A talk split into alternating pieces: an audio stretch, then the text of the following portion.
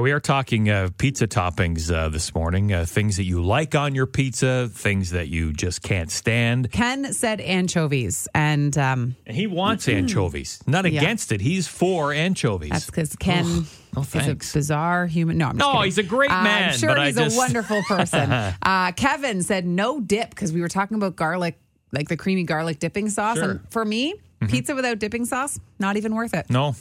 And, Not and, even and we worth said it. as a substitute, if you forget to order dip, grab a bottle of the uh, Caesar salad dressing. Or drive back to the pizza place and get some dang dip. Here's my 89 cents. Give me a dip, please. One text that we got in, unknown number, said uh, bacon all the way. Oh, and I yeah. said, yeah, Oh, definitely. that's good. Mm-hmm. but the bacon crumble is where it's at. Sometimes they put like bacon strips. Yeah, no, it's got to And be the it's- crumble. it's just not the same. No, It's it's got gotta to be be, the crumble. crumble. We had a f- couple of people talk about this white sauce as Yes. opposed to a, a tomato sauce. Yeah, so like almost like an Alfredo sauce Yeah. Hmm. instead of tomato sauce, which seems bizarre. I've actually never tried it, Yeah, but okay. I'm open to the idea. Sure. Mhm. We also got this phone call at 740 Wolf. I don't get all the weird stuff like the anchovies and the olives and pineapple. That stuff belongs somewhere else, like in the trash.